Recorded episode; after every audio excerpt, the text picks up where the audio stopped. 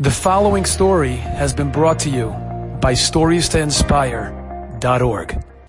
Shmuel Kamenetsky walked in Yom Kippur night. He's wearing a bright red tie. An elderly Rosh Hayeshiva wearing a bright red tie in Yom Kippur. It just didn't. It didn't make sense. Nobody said anything, of course. Nobody knew why would he do that. Until after Yom Kippur was over, one of the ninth graders in his yeshiva commented to somebody else a question he had gone in to ask Reb Shmuel Kamenetsky before Yom Kippur. He had gone into Reb Shmuel and he had said, Rebbe, am I allowed to wear a red tie on Yom Kippur? And Reb Shmuel said, Why do you ask? He said, Well, that's the only tie I have. And some of the boys were making fun of me and saying I can't wear it on Yom Kippur. Reb Shmuel said, You can wear it on Yom Kippur. And then, without saying another word, with nobody knowing that that conversation ever happened, Reb Shmuel then went and found a red tie so that he could wear it on Yom Kippur, so that that boy can feel better and not be made fun of by his friends. Because how could you make fun of him if the Rosh Hayeshiva is also wearing a red tie? Not a word. No care for his own dignity. How do we help? Not another person, not the richest person, not the supporter of the yeshiva, a ninth grade boy.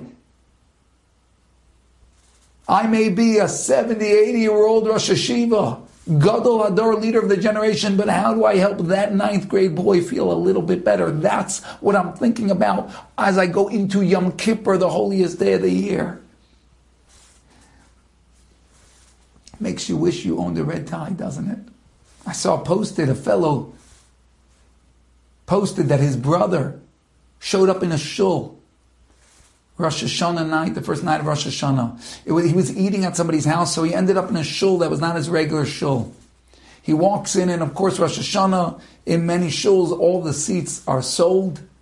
And if you come in and you don't have a seat, you sort of just have to hang out in the back. You don't have a seat.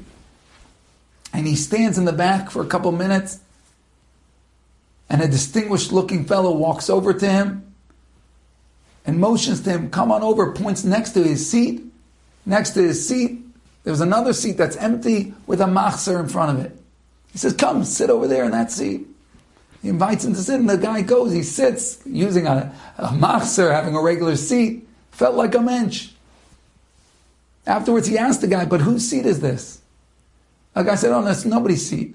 Every year when I buy my seat, I buy an extra seat and I put a machzer there so that anyone coming who doesn't have a place shouldn't feel like a shlemazel in the back, a schlepper. They can have a seat so they can sit like a mensch. See how beautiful it is. Do you see its radiance? Do you see how it how it emulates Hashem, how it represents Hashem? Do we see that? Are we jealous? How can I be one of these people? How can I give? You could give seats. You could give encouragement. You could give dignity. You could give money. You could give hug, a love, compliments. There's so much to give. Enjoyed this story? Come again. Bring a friend. Stories to inspire.org.